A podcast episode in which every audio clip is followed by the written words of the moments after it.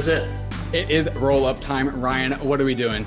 We are rolling up the week in crypto. This is the fastest way to get your week in crypto news. What do we cover, David? We cover the market. What is the market saying? It's saying a lot this week, by the way. Uh, then we go into releases, what got released in the last week. Then we go into the news, what's happened in the last seven days of news. Then we share some takes from friends in the ecosystem that we think is interesting. And then lastly, we finish up with what David and Ryan are excited about. Awesome, man. So this comes out every Friday morning with your morning coffee. So please enjoy on YouTube or on the podcast feed. David, you ready? Uh, yeah, let's do it. There's so much to cover this week. It's the first week of the year, and there's just the most amount of news we have ever had on a weekly roll up. So it's going to be jam packed this episode. All right, happy. Gemini is the world's most trusted cryptocurrency exchange. I've been a customer of Gemini since I first got back into crypto back in 2017, and it has been my main exchange of choice to make my crypto buys and sells. Gemini is available in all 50 states and over 50 countries worldwide. And on Gemini, there are markets for over 30 various crypto assets, including many of the hot DeFi tokens like YFI, Aave, Uni, and also they are one of the few exchanges that has liquid DAI markets. Having both the option of logging into the Gemini.com website or instead opening the Gemini mobile app has allowed me to be able to access any and all exchange and on or off ramp services that I've needed to on a moment's notice. With instant deposits and fast withdrawals, I'm able to make my money do the things I want it to when I want it to. You can buy crypto safely and securely on Gemini with the peace of mind of knowing that your investments are insured and protected with industry leading cybersecurity. You can open up a free account in under three minutes at gemini.com slash go bankless. And if you trade more than $100 within the first 30 days after sign up, you'll be gifted a free $15 bonus. Check them out, gemini.com slash go bankless. Synthetix is Ethereum's decentralized derivatives liquidity protocol. What does that mean? Synthetix is a platform for creating and trading synthetic assets, which are assets that are priced via an oracle rather than bids or asks. Traders can use the Kwenta exchange, which hosts and trades all of the synthetic assets created by Synthetix. Traders on Kwenta can trade synthetic tokens like SBTC, SOil, or SDeFi. Because Kwenta is powered by Synthetix, traders experience zero slippage on their trades. No, I didn't mean low slippage, I meant no slippage, because that is the power of the Synthetix platform. No slippage on your trades. You can also easily short assets with iSynths, which are synthetic assets that move inversely to their target asset. Synthetix isn't just for traders, developers can build on Synthetix to access the infinite liquidity offered by synthetic assets, or investors can stake collateral to the protocol and earn fees that the protocol collects. If you're a trader and you're looking for a trading platform not found in the legacy world, check out Kwenta.io. If you're a developer or you just want to earn yield on your collateral, go to www.synthetix.io, where you can stake your SNX or ETH and earn fees from synthetics. All right, happy 2021 to everyone. Let's start with Bitcoin. Dude, it just hit 40K. 40 as we're recording this. yeah, like 20 minutes before I recorded, and then wow, actually like three thousand dollars right afterwards. But it's, okay, uh, it, it's uh, still up there, still pretty close to 40k, which is pretty insane. Uh, Bitcoin has doubled its market cap in the last like three weeks. That is crazy. That has never happened before ever. Wow, that is like absolutely. We are in the bull market, and um, if you look at all of 2020 uh, this was an interesting headline this week. Bitcoin actually closed 2020 as the best performing asset of the year. No, of the decade. Of the decade. Wow. Mm-hmm. Mm-hmm. Incredible. Yeah, so there is, I feel like at this point there is, uh, I don't know what the line is, but like you, you, you never get fired for investing in IBM. This is the point where like Bitcoin, people like won't get fired for investing in Bitcoin. I feel like we're crossing that bridge. The best performing asset of a decade is unignorable. Asset managers, money managers, like there's now like stronger deniability with investing in Bitcoin at this point, which I think is just really strong tailwinds. It's definitely on the radar for institutions everywhere, even JP Morgan. So JP Morgan set a long-term price target at Bitcoin of Bitcoin uh, just this week for 146k. David, you think that's bullish or bearish coming from uh, JP Morgan? My price target is higher than that, but JP Morgan, a bank uh, that used to be bearish Bitcoin, now saying that Bitcoin is going to reach almost $150,000. I don't know how they came to such a accurate number, $146,000. That's very specific. Um, I haven't read the article. Maybe I should have read that before we got into this.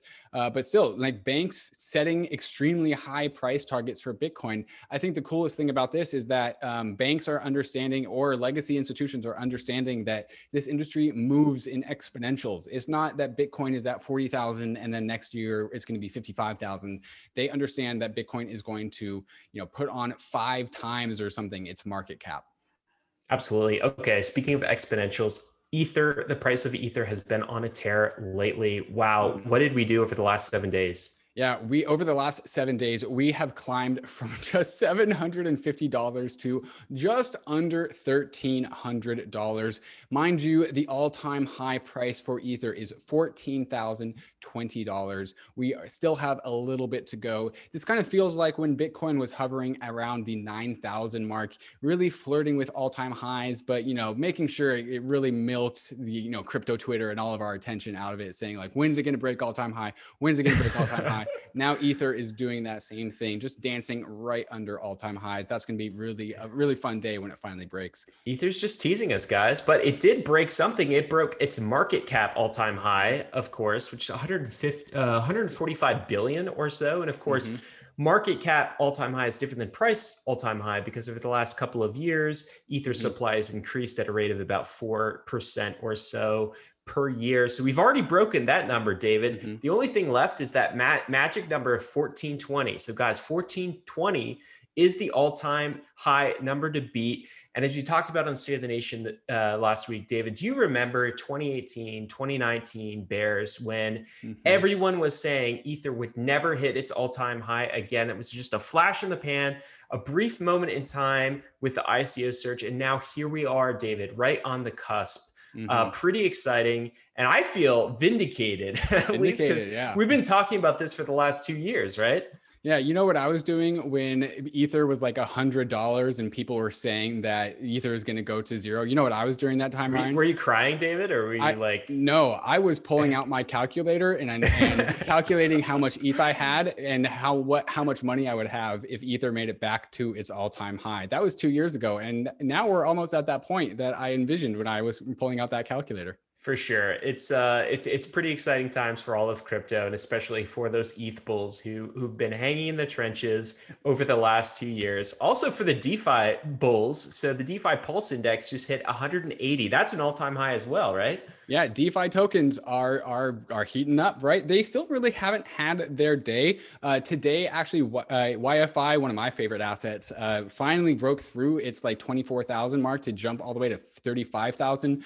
Aave is at an all time high of one hundred and twenty plus dollars. Uni is moving up to six and a half dollars. So DeFi tokens really strong, but still haven't stolen the show yet, and that is something that we'll talk about later in this weekly roll up. Uh, I think that that is coming. You know what's interesting about the the Uniswap market cap is right is like um, somewhat people are going to start benchmarking that with the Coinbase uh, mm-hmm. uh, IPO market cap because like Uniswap at brief moments last year surpassed Coinbase as far as exchange volume. So you, you, you have to wonder what's a better buy at these prices? Is it the Uniswap token or mm-hmm. is it the Coinbase IPO? I guess we'll see. Yeah, there is such an easy comparison between Coinbase, which is going public on a stock market, which with Uniswap, that's already public in DeFi, right? And doing comparable amounts of volume. If you are trying to get into and gain exposure to the DeFi ecosystem to leverage all the principles that DeFi offers, uh, Uniswap is a perfect asset for that with a legacy comparison.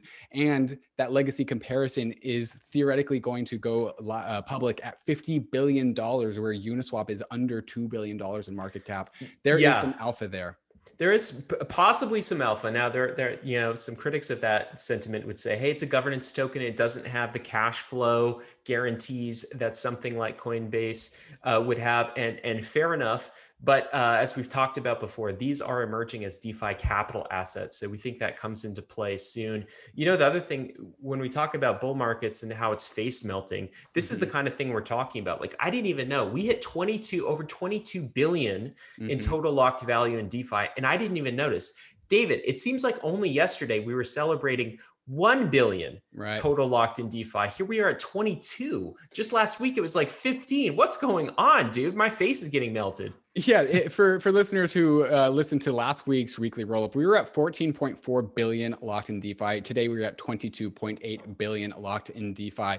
And I remember making a tweet, uh, something along the lines of uh, in 2019 that, uh, hey, like uh, we uh, locked value locked in DeFi just hit 10 billion dollars, and that was last week, and no one noticed and like the same thing's happening with 22 billion. No one really seems to be surprised. I, I think the next stop is really going to be a hundred billion dollars just like uh, there's a conversation we're going to have later in the episode but things move in exponentials yeah, I almost feel nostalgic, right? It's like the only only time we celebrate this stuff going to be like from one we celebrated that in 100 billion, maybe. We'll have to see yeah. if that's the case. The another thing to celebrate, I suppose, is it this almost passed me by too. Mm-hmm. We have 1 trillion market cap if you look at all crypto asset market caps in total. So this includes Ether, this includes um, uh, Bitcoin, this includes all the DeFi assets, some other things too thrown in. 1 trillion market cap the world's got to be paying attention to an asset class that has grown from zero 11 years ago to $1 trillion, don't they? Yeah. And 1 trillion is a big number. Nothing more to say about that. Okay, we've got a few other things uh, that we could talk about. One is a 2020 asset returns summary. If you look at just like 2020, the standout assets were Bitcoin and Ether. So Bitcoin was up 300% over the year. Uh, Ether was up 469%. The NASDAQ had quite a good year, but that was 44%, right? Wow. So again, low numbers. low numbers. Gold had a good year at 25%, but we're in crypto and we're like, mm-hmm. oh, you know, 460%, a pretty good year, man. You know, it's funny yeah. to see the comparison. Yeah. Anything below 50% is bearish in my mind. That's because I'm spoiled and I'm in crypto. All right. Um, we also have Ether like just chewing up um, gas fees, like all time all time high in terms of transaction revenue. We'll talk mm-hmm. about that more a bit later. But like one day fees for a day last week, it's driving 20 million in oh uh, transaction fees, right? So like, give me EIP 1559 yeah. so we can burn some of that Ether and make Ether a better store of value. Uh, another interesting thing, I think, in the context of like number go up, price go up, Number go up is good for security, right, David? Number go up is Ethereum's security mechanism. That's exactly right. Uh, uh, the, according to this tweet, if you are watching on the YouTube, it costs over a billion dollars to obtain a 66% stake, which is how you, if you want to be at the helm of Ethereum, that's how much it will cost you.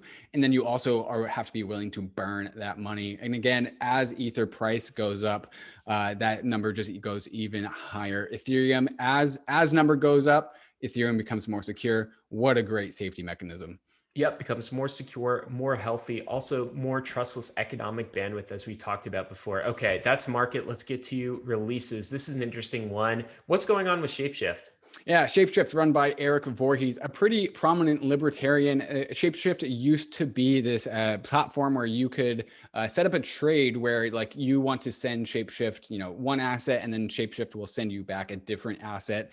Very much like like a, a, centralized exchange. It is a centralized exchange, except the cool thing about it is it doesn't never ever holds onto your funds. So it's relatively atomic. So like if you want to trade your Bitcoin, they would give you a Bitcoin address and then you would also put your Ether address and you would receive Ether from the exchange. So you never actually had to, to deposit anything. And because they weren't storing users' funds, they didn't take KYC. The SEC didn't like that. And uh, so they made Shapeshift take uh, uh take KYC, which kind of was kind of killed their business model. So it sounds way, like was it the SEC or was it more FinCEN? I don't, I don't know I, where it came out of. Uh, listeners, double check me on that. Anyways, okay. top-down regulators said you must do KYC. Eric Voorhees, a famous a famous libertarian, didn't like that, but complied regardless. And so now they are pivoting to something different that allows them to remove KYC once again. They are going from an exchange, a typical exchange, into a DEX aggregator, uh, which doesn't which doesn't require KYC. Um, and so mm, Shapeshift once again, not a KYC exchange. Cool. Yeah, and what's neat about this is like they're they're basically going to be a DEX aggregator like a 1inch, right? And this mm-hmm. is another example of, of protocol synthesis, right? So mm-hmm. now that these DeFi protocols are available, exchanges are deciding to build on top of them. And in the case of Shapeshift, they're like, we're getting rid of what we did before and completely switching out our architecture. So pretty exciting. We're going to have Voorhees on actually next week, right, David? Yeah, Voorhees is coming on the Tuesday State of the Nation. We're going to talk about this transition from a exchange to a DEX aggregator, and then we're also going to talk about regulation because I know Eric has very strong opinions about that. Yeah, absolutely. Okay, another interesting thing that's going that's happening is um, Van Eck just proposed an ETF, a Bitcoin ETF. Once again, if you'll mm-hmm. recall, many of these Bitcoin ETFs in the past have been have been shot down by the SEC uh, in one form or another. But now, what's different? Uh, we have a new SEC chairperson, uh, so taking the helm, and and also a number of these more nefarious, I would, uh, I would, or these gray sort of exchanges have mm-hmm. been uh, actually shut down by right. by the SEC, right? So um, BitMEX comes to mind, of course. So exactly, you know, this might be the timing, I guess, is what I would say. And wouldn't it be ironic, David, if this bull market ended with a Bitcoin ETF just in sight, right? That was like right. close to the top. I don't know. It's possible. Uh, I, what do you think? I think the so so you're you're exactly right. One of the biggest reasons why we haven't had a Bitcoin ETF yet is was cited because so much of um, uh, price discovery happens in offshore exchanges. That was the explicit statement of the regulators as to why they are not approving a Bitcoin ETF. But that was statements made before BitMEX was shut down. And I don't know if you've noticed, but ever since BitMEX has been shut down, there have been very few BARTs. Uh, the market has been very, very stable. Price wait, wait, wait, wait. Tell someone what a BART is. a, a, a BART is. is when like Bitcoin or Ether just jumps like three thousand dollars up or down. Uh, what what the the speculation as to what was happening is that people would use BitMEX, very large, wealthy individuals, whales would manipulate the market. They would go um, what's called sniping for leverage longs or leverage shorts. If there were too many people leveraged long, they would take their Bitcoin, they would dump it, they would collect the liquidation penalties of people on BitMEX, and then they would just buy it back, right? And so they would pocket themselves, you know, 5%, 10% on their Bitcoin. Extremely shady stuff, extremely uh, non desirable for retail and extremely undesirable for an ETF that ended when BitMEX uh, went away. We haven't seen any BART activity since BitMEX went away. The market, the, the, price discovery is happening more and more inside of US regulated exchanges. That makes things like FinCEN and the SEC and CFTC much more uh, secure in a decision around the ETF. So this is the first ETF that's been proposed since that has happened. That is a big difference here with that. And I'm it's optimistic also- that this is going to happen. Dave, the SEC's got to do something, right? Because there's no way for retail yeah. to get in on this market if they have like funds. This is a retail no protection story. Way. It is because if you look at the price of like the the trust products from mm-hmm. Grayscale, which we talked about before, right? Um, they're completely out of whack. Uh, yeah, did you notice the the Grayscale Ether uh, price in the last week? Yes, I did. It's crazy. It went down while ETH price went up, which is ETH price almost insane. doubled. Yet the ETH E price uh, asset, the trust out of Grayscale, went down in price. So if you- I know, so like due to the SEC's inaction, retail is getting ripped off because we don't have good Ether and Bitcoin ETFs, right? Mm-hmm. It's it's absolutely crazy, and guys. You you guys can avoid this, of course. We we recommend that if you have like a an IRA or something that you like uh, use a self-directed IRA, something like Rocket Dollar could help. You could you could try that. But for most of mainstream, like they're buying these crappy products because mm-hmm. the SEC is forcing them to buy them. Right, they're buying they're buying a product with 150% premium, which means they're paying 100 and uh, one dollar and fifty cents to access one dollar worth of ether. And like this is no fault of Grayscale. This is just normal market yeah. activity because there isn't an ETF. So come on, regulators, let's let's start protecting retail here. Yeah, please, guys. Okay, uh, future swap V2 beta. So this is um, more options, more futures mm-hmm. on Ethereum. This is a product that came out of the summer due to overwhelming interest. They actually shut it down, and they wanted to make sure that they had security intake. And and they are launching. David, you think this is the year for options and futures products on uh, Ether, like DeFi native ones? On-chain futures, on-chain options. That's exactly right. A little known story that I think is underappreciated. FutureSwap opened up their alpha on-chain, and they also had this the one of the very first yield farms before it was called yield farming, before Ooh. comp was even issued.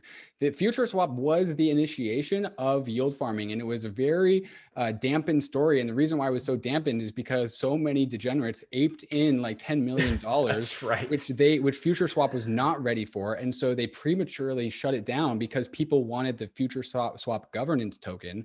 Again, this was before comp was even issued. And so because people YOLOed into all their money into uh, future swap in order to um, farm the future swap governance token, it received uh, like a crazy amount of success. And then they said like, no, no more. This is crazy. We don't want this much money. These contracts are unaudited. They shut it down. And that was before DeFi Summer. Now they are finally releasing their product on chain with FutureSwap V2. Again, part of the story of 2021, I think, is that on chain futures and on chain options is going to be a thing. And this is that story unfolding. Also, kudos to them for shutting things down and doing something that is more responsible, right? A little bit yeah. of a self self regulation Cap- there, I suppose. Capping the, right? capping the degeneracy, yeah. Yeah, absolutely. Okay, Yam is a food token. Speaking of uh, degeneracy, a food token that has now pivoted into a fully fledged DAO. And it's pretty exciting because they're actually releasing products. Here's one of them. Anything else you want to say? Umbrella is one of them. It's an insurance product, sort of similar mm-hmm. to Nexus Mutual, I suppose. Uh, anything else you want to say about uh, the, the Yam DAO story, David? Yeah, I actually haven't researched this product too well, but the people that I trust have, and they say that this is an insurance product that is uniquely different from Nexus Mutual, a viable competitor. And I do agree with you. The interesting story about this is not only that there is a new viable competitor for insurance in DeFi, but that it is a new protocol that is owned by another protocol. That is pretty cool.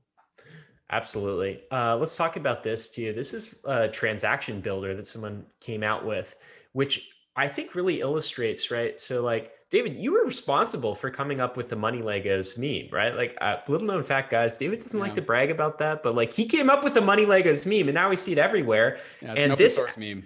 It's an open, as all memes are, and this mm-hmm. is a uh, an example of somebody actually building a product on the many money Lego meme. It's called DeFi Legos, and what does it allow people to do? Yeah, uh, I think the, the UI is a little bit simple and I think it's going to get built out. But basically, I think the long term vision of this is like drag and drop transaction ordering and transaction creation. And so it, it has a number of different options, right? You can deposit from Aave, withdraw from Aave, flash loan from, from InstaDApp, um, and do a bunch of other things, trade on Uniswap.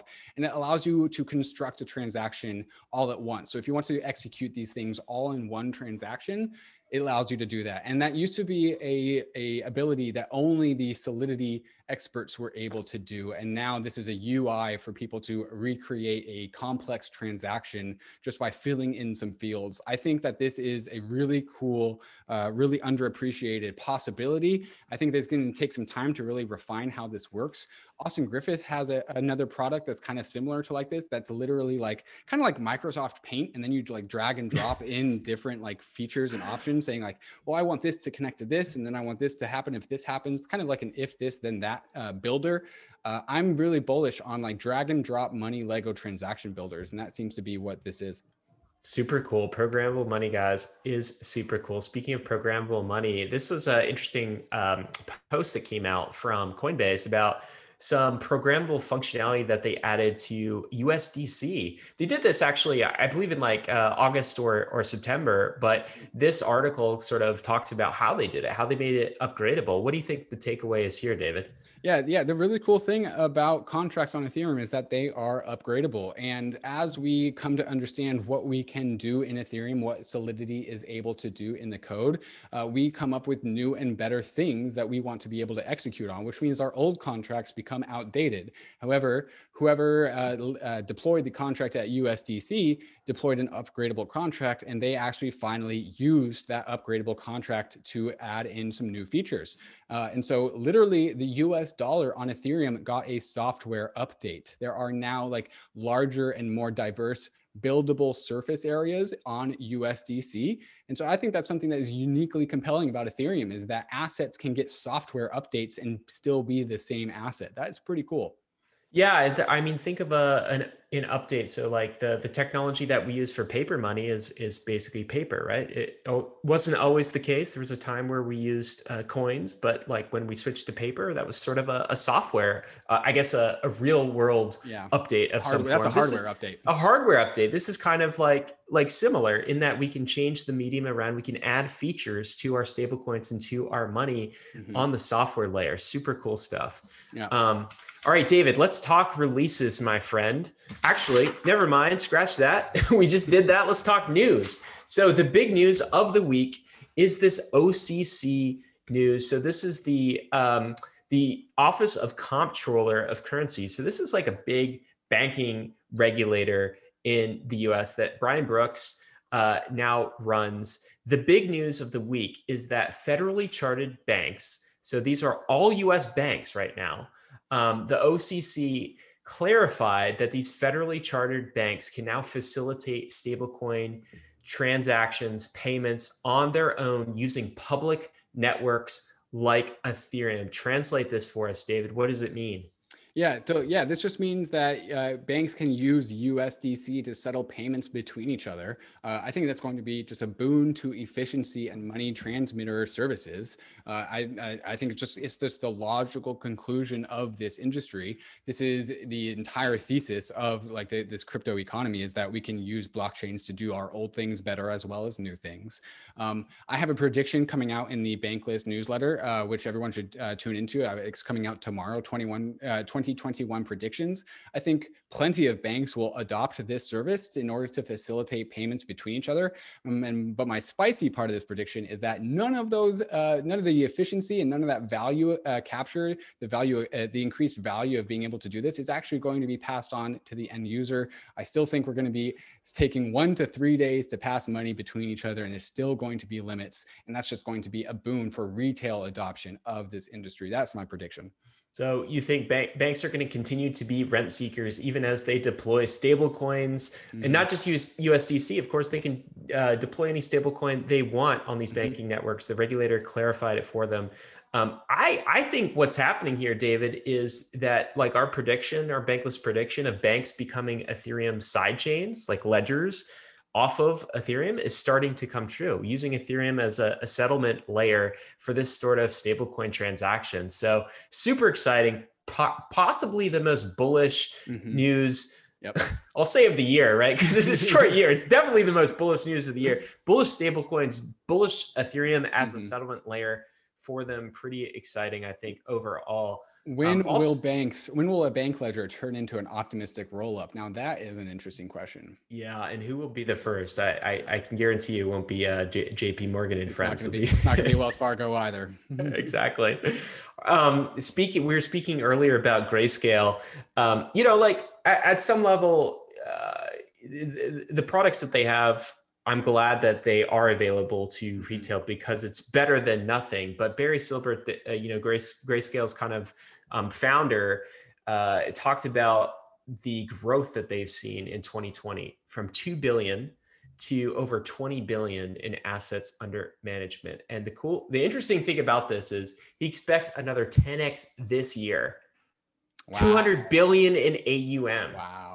Wow, that's a big prediction, and I'm with it. I think that's an accurate prediction. Yeah, we had Michael Sonnenschein, CEO of Grayscale, on the podcast. If you want to learn more about that, and yeah, to, again, to no fault of their own for Grayscale, like it, it's kind of ripping off retail, but that's a result of market dynamics, and it's specifically a result of the extreme demand. The the fact that like if you buy a uh, one, you need to buy $1.50 worth of the ETH E trust to get $1 worth of Ether.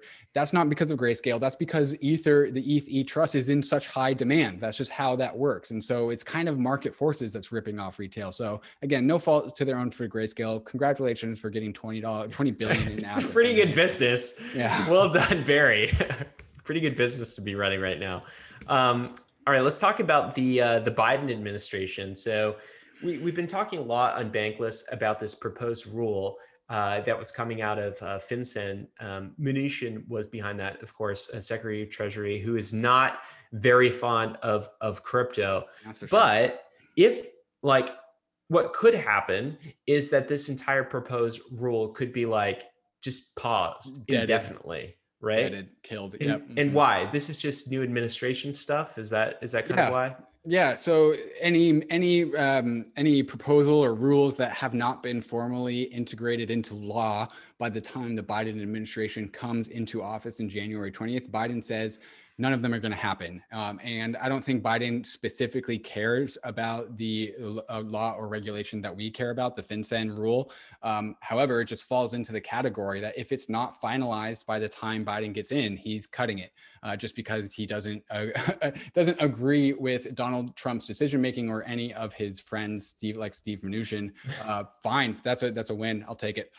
Yeah, so that means Mnuchin has to get this in before the 20th, or it's right. not going in, or it's dead in the water. But if he does get it in, I'm a little bit concerned that yeah. it stays mm-hmm. in, maybe, David? However, there are over 6,000 comments that they, by law, have to review in, before they can get this in. So there's a lot of time that they need to, to spend to review all those comments. So maybe I'm optimistic they, it doesn't go in the crypto industry maybe spam attack them and that'll delay it. Well done, guys. we did it. we'll see. Um, also, not some not good news again, and kind of like the uh, the crypto banking side of things. A, mm-hmm. a, crypto bank called Bittrex, which is an exchange, just delisted their privacy coins, Monero, Dash, and Zcash. I'm not sure if they were getting pressure from regulators yeah. against privacy coins, or is this was just like uh, just in mm-hmm. case our lawyers advise us to delist. Um, but this is not good, David. Yeah, Bittrex isn't the biggest exchange, so I'm kind of curious as to why they decided to become first to delist privacy coins. Um, I actually don't know if if I know Zcash is on Gemini. I'm pretty sure it's on Coinbase. I'm pretty sure Monero is not on Gemini or Coinbase. Um, Dash, uh, we don't have to talk about Dash. I don't have strong opinions about Dash. Um, but yeah, it seems weird that that Bittrex is is kind of going first with trying to delist these these things. I feel like there you are right. There is a story behind the scenes that we don't know. But overall, I don't like that. I don't like that um, this industry is taking action to protect themselves against regulators that also removes choice from users. This is why we need DeFi, guys, because guess what? Uniswap cannot, does not have the power to delist your coin. It's permissionless. Anyone can list anything. They can't shut it down. That's why we need these solutions to preserve our freedom. Of course, Jake uh, Chervinsky, our favorite crypto lawyer, reminds us that in the US, actually, privacy is a constitutional right. So we do have some of these freedoms baked into the, the Constitution.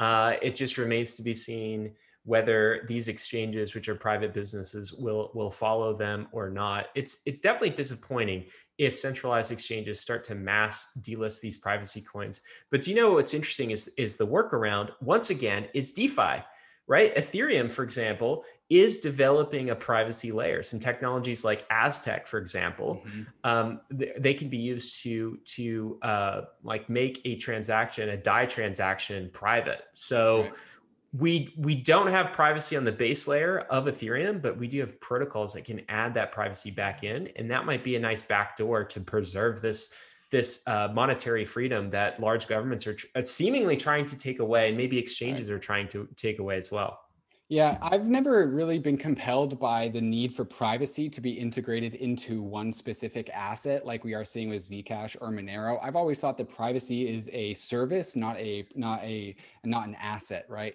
And I would rather have the ability to have my my ether or my dai go through tornado cash or aztec if i wanted privacy so then i can keep my exposure to ether or my exposure to the us dollar and have that be private to me that just makes more sense i don't understand why i need my own l1 to have privacy but again that's a different conversation than what's going on here yeah, absolutely. It's a good conversation, though. Um, speaking of DeFi, Uniswap had an incredible year. I mean, if you were to name one breakout DeFi protocol that was just like Yep. Amazing. Yep. It's got to be Uniswap. They did yep. just did everything right.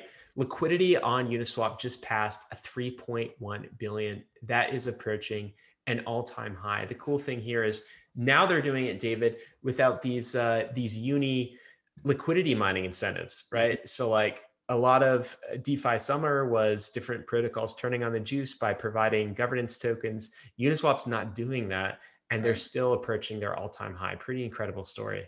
Yeah, I wrote a article that a very short article in CoinDesk recently that was all about how yield, yield is only almost basically only existent in Ethereum. A 30-year Treasury note is below 0.9% APY. AAA corporate bonds are below 2% APY except if you are interested in digital assets, a hybrid 50-50 ETH USDC position netted you a 35% APY over the year of 2020 if you are providing liquidity in Uniswap. That's why they don't need uni incentives is because they're still getting 35% on their USDC Ether position. That is a lot of APY. You know what's embarrassing is that that banks still call them savings accounts right? Like savings accounts. What are you talking about? I'm I'm making like 0.1 percent. It's not a savings account. Yeah, numbers stay the same account. no one's saving their money in those things. Not seriously. All right, David. Um, Iran is closing down some mining operations. Uh, why does that matter? What's the story here? Yeah, we've previously talked about Iran on the weekly rollups. Pre- uh, previously, they were uh, forcing mining operations to sell the Iranian government their BTC. So the, the, Iranian government wanted a monopoly on the ability to purchase BTC from um, from mining operations, and the thought there is that you know BTC is permissionless. Iran is not in, uh, able to use the U.S. dollar or global payment networks due to sanctions, and so they need the they need the Bitcoin. And the only way that they can really get their hands on Bitcoin is through their own own miners.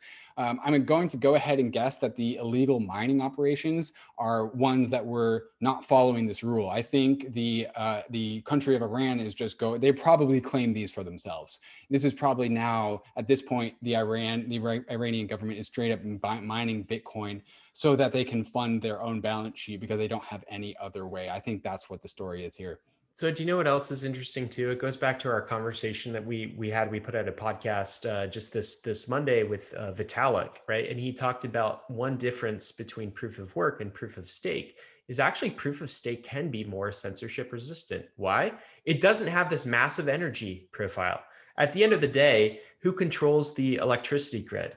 Like mm-hmm. the nation state has a role in that. We can we can see that you are like you, you have a, a, a grow op right? Or mm-hmm. we, we can see that you are mining like massive amounts of btc you're you, you don't have a, a, light profile there right? Mm-hmm. whereas with proof of stake we can run it on a consumer laptop right? Mm-hmm. so i do think that is a hidden benefit possibly of proof of stake versus proof of work. And it's bearing out here. Like if a nation state has mining um, that's going on that it wants to control. It can identify who the miners are and shut them down if it wishes. Yeah.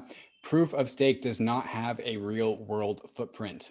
That's the takeaway. That is the takeaway. All right, let's get into some. Takes. If you want to live a bankless life, you need to get a Monolith DeFi Visa card. Monolith is a one two punch of both an Ethereum smart contract wallet and an accompanying Visa card that lets you spend the money that you have in your Ethereum wallet everywhere where Visa is accepted. When you swipe your Monolith Visa card at the grocery store or at a restaurant, it actually makes a transaction on the Ethereum blockchain that spends some of the money you hold in your Monolith wallet.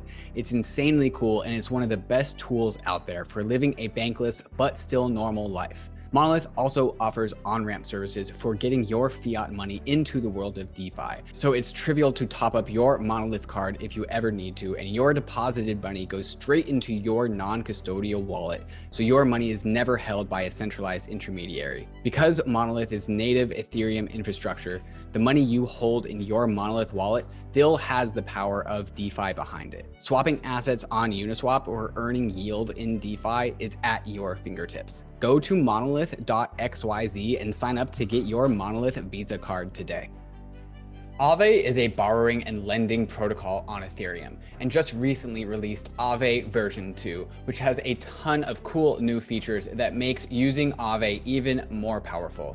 With Aave, you can leverage the full power of DeFi money Legos, yield, and composability all in one application. On Aave, there are a ton of assets that you can deposit in order to gain yield, and all of those same assets can also be borrowed from the protocol if you have deposited collateral. Here you can see me getting a 200 USDC loan against my portfolio of a number of different DeFi tokens and ETH. I'll choose a variable interest rate because it's a lower rate than the stable interest rate option, but I could choose the stable interest rate option if I wanted to lock that interest rate in permanently. One of Aave's V2 features is the ability to swap collateral without having to withdraw your assets, trade them on Uniswap, and then deposit them back into Aave. Aave does all of this for you all in one seamless transaction. So you don't have to repay loans in order to change the collateral you have backing them. Check out the power of Aave at aave.com. That's A A V E. All right, let's get into some takes. This is a, a first, this is a, a, a strong uh, Ethereum. I don't know if you call him an Ethereum maximalist. If he is, he's like one of the few Mac Ethereum maximalists yeah. I know. Mm-hmm. Uh, but right. what is this take from Antipro? Antipro, yeah, says ask 10 different people which blockchain they think is second to Ethereum, and you'll get 10 different answers. That right there is why Ethereum has already won. Uh, I haven't heard this take before, and I really, really like it. What Anti is saying is that there is no consensus on a second place to Ethereum. Therefore, they the whoever would be included are is probably like a fourth or fifth or sixth. There is no runner up to Ethereum. Ethereum has the lead and it's probably going to keep it because there's no other viable competitor. So speaking of ETH bull takes, this is the the week for ETH bull takes. Let's let's do an ETH bull take from our friend Raoul Paul. What's he what's he saying here? Yeah, Raoul Paul is comparing Ether this cycle to Bitcoin last cycle, saying that the prices are really similar. And he thinks that as a result of that, Ether is going to follow Bitcoin in price, leading up to Bitcoin, perhaps, or Ether almost touching 20K, I think is the takeaway here. Uh, really interesting to see Raoul Paul being specifically really bullish Ether. Uh, he has a huge following, and a lot of people listen to what he says. Absolutely, and he's been particularly harsh on Bitcoin maximalists lately, who are who are basically saying, "Hey, Good. Bitcoin is the only asset that will ever appreciate in value." And Raoul Paul is just looking at it more objectively, and he's saying, um, "That's not what's happening. That's right. not what's happened historically. That's mm-hmm. not what the price charts are saying. That's not what sort of the uh, he, he even looks at like active addresses mm-hmm. versus ETH price, and he shows like a similar correlation. Actually, like a, um, a, higher growth rate of Ether versus Bitcoin. So his conclusion is basically more objective. He doesn't right. have a religious preference on this. He isn't even like bankless. He doesn't even care about being bankless, right? Right. Um, he, he told us that on the podcast. He's mm-hmm. just looking at it and, and being like, oh, ETH to me looks a lot like Bitcoin in 2017. Mm-hmm. Sorry, maximalists. Yeah. At the end of the day, it doesn't matter what your religious beliefs about crypto are. The fundamentals behind Ethereum speak for themselves. And that's what Raoul is tapping into here. Absolutely. Here's another take from a DC investor. And I really like this take. He's comparing Ether market cap today to a bank market cap. What's, what's he say here? Yeah, he says Ether at one for 140 billion dollar market cap, just past Citigroup's market cap at 135 billion dollars. Just one bank. Ethereum is a permissionless protocol that will eat all banks. Uh, Ether, the market cap of Ether equaling one single bank in the United States means that, uh, to me, that the market cap of Ether is extremely undervalued to this day. Uh, I expect uh, Ether to be worth more than one bank in the future it's kind of an interesting conversation of like how you define the total addressable market size of a thing, right? There, there was a time where we thought like the total addressable market size of Uber was like maybe all taxis, all taxi fares in the world. Um, but it turns out it's it's far beyond that. It's a multiple of that. It is a multiple of that, and and the reason is because like people can start using mm-hmm. Uber more than they ever used uh, taxis, right? Like I'm going to get rid of my car and just use Uber. So it at turns out that at lower cost. So uh, this is also what DC is saying. I think that like, hey, the way we think about the market cap of of these things. Uh, the total addressable market cap for Ethereum is obviously many multiples of a bank. It's not even valued at a bank stock a stock right now. So, so he's making the case that it is uh, under undervalued for sure. Um, you made an interesting case this week too in the opening note on Monday in Bankless, where like you you talked about, and this is probably from your experience living through 2017, right? Mm-hmm. Well, you talked about the rex, reflexivity. This is a, a term um, from George Soros, I believe, that really uh, resonates, I think, with what, what what goes on in crypto markets. Can you tell us what reflexivity is and like what's just happened? Yeah, reflexivity is people reacting and making decisions based off of other people's reactions and decisions, right? And so it, it this is when the crypto markets, this is why crypto markets generate like these hype cycles and bubbles that ultimately do burst, right? Is because people are basing their decisions on other people's decisions and not about fundamentals. And what that's what happens when Bitcoin blasts through $20,000. We lose the ability to like chart and do technical analysis if that's what your deal is. We lose the ability to measure fundamentals. People price in future growth uh, extremely aggressively, and we just kind of lose ground with reality, right? In, in to maybe to use the moon metaphor, we are perhaps launching into space, but in space you have no foundation, you have no footing, you are kind of floating. You don't know how to evaluate these things because no one else knows how to evaluate these things. So everyone's kind of just using their best guesswork, and because things are disconnected from reality, uh, fundamentals are irrelevant and reflexivity takes over. And that's actually partly why something can go and become really, really bullish is because we've lost reality with the fundamentals and because there's almost nothing stopping Ether from doing something insanely, I'm going to say stupid and going to 10K because like I'm, I'm, I'm going to tell you, Ether's not worth 10K, but that doesn't mean it's not going to go there. It's just I don't think the fundamentals back it up, but it's still going. It's still probably going to go there because reflexivity is in and fundamentals are out. Interesting. And crypto market cycles, of course, are reflexive up.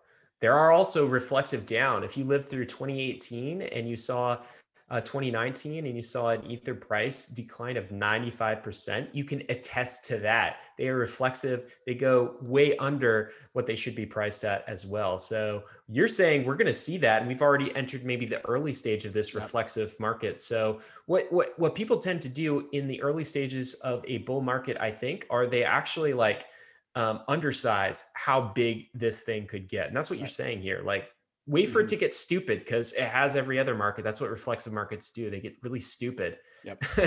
yeah, that's exactly right. All right. Um, David, let's go to uh, what what you're excited about. So, what are you excited about this week?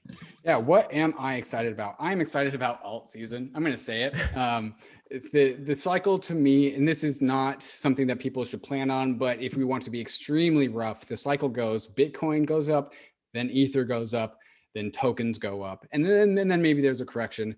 I think we are about to enter the phase where tokens go up. And that's and that's uh, the other half of this take is that the crypto market cap just passed $1 trillion. And when people see that, their reflexes will tell them, wow, FOMO, I want to get in. And uh, when and people, I think, have a hard time understanding exponentials in this world. We tend to think in linear growth. You know, the S&P grows at 7% a year.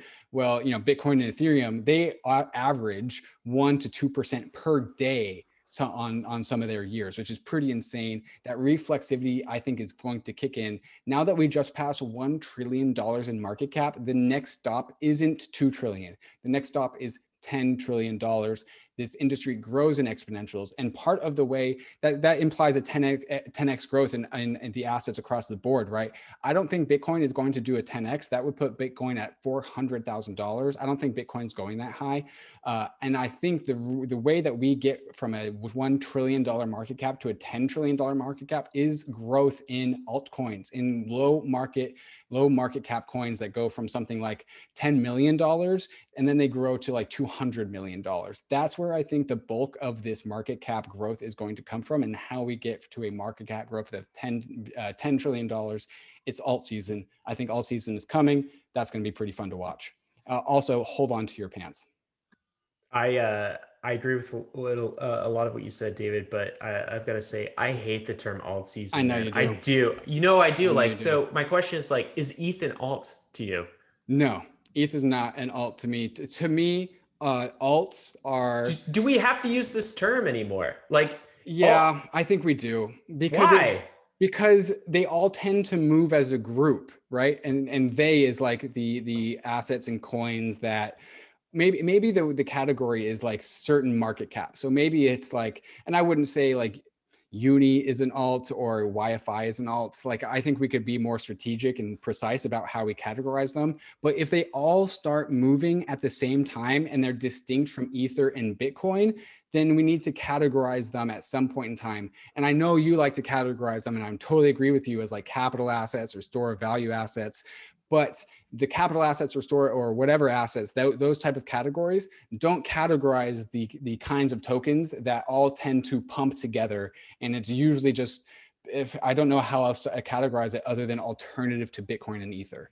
I get so I get what you're saying there from like a trader's perspective, right? If you're saying, hey, like I'm looking at cycles and then this happens generally, and then this pattern happens, and then that happens, right? So like there's there's some seasonality in, in cycles. So I guess I see it from that perspective. Where I think it's misleading and where I think uh, particularly like maximalists overuse the term alt is they tend to think of anything that's not Bitcoin is an alt, right?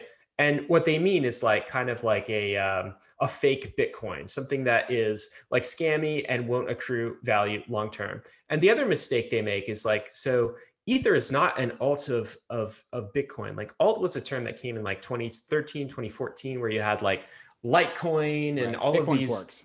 Bitcoin forks, right? And I, I, think that's still a good term for Bitcoin forks, but it's not a good term for Ether.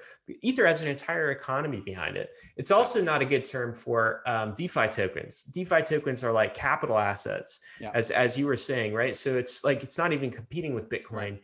as a money. It's more competing against like like stocks, right? Right. Um, so that's why I hate the term alt, but I understand using it for like the the seasonality cycles. Right. As long as people like understand that there are mm-hmm. these distinctions there, I'm yeah, good call, with it. Calling uni or calling YFI or comp or whatever, calling them an altcoin definitely does not do them justice, and it definitely doesn't do anybody who's trying to learn about this ecosystem any justice at all. There's a much bigger picture behind the scenes, but again, at some point in time when the bull market comes those re- those fundamentals don't matter because reflexivity kicks in and reflexivity is going to kick into lower cap market cap coins and I'm, i guess we just call them alts.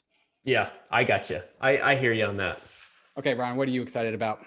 Um, i'm excited about like right now it's hard not to be excited about price right? Like ether bitcoin exceeding all-time highs people said it was dead would never happen. Uh, ether on the cusp of exceeding all-time highs right? People said it was dead people said it would never happen that's what's really exciting right now in the market but it might not always be the case. So like i guess some some thoughts in, as we're entering a, a bull market. I know you've given some some good advice on this recently which is like have some sell targets too okay? So like what david just said about market cap going up to to 10 trillion is not a certainty. It's not a for sure thing right? Like we don't know.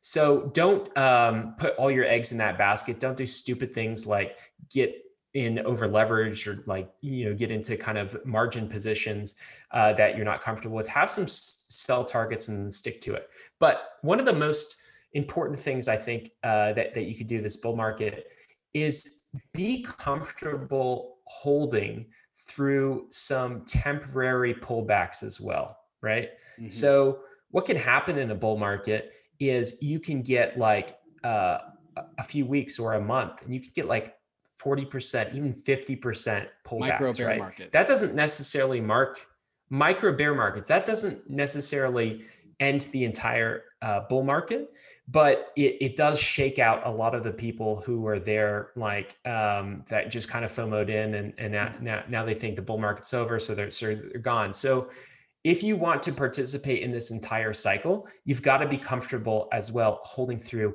a 40% drop. Don't mm-hmm. sell just because uh, right. you see something to that effect. So this is kind of a mixed message here of like you got to keep to your to your, your sell plan, make sure you have a number and stick to it, but also be ready. Expect 40% pullbacks doesn't mean we are knocked out of a bull market yet. Um, that's what I would say to kind of end this. David, anything else? Yeah, definitely. In 2021, all the listeners here, if they plan on sticking through crypto through 2021, you will experience pain. Your portfolio is going to go down multiple times. We are experiencing perhaps a version of euphoria right now with Bitcoin at 40K and Ether just below all time high. It feels great.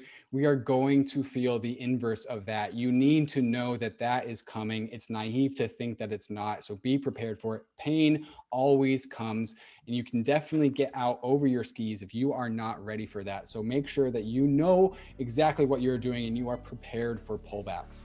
Absolutely. All right, guys. So of course uh, we say these things, but none of it is financial advice. It's it's just kind of based on our experience. Bitcoin, Ether, DeFi assets are risky, but we're glad you're with us on the bankless journey. This has been our weekly roll up. Thanks a lot.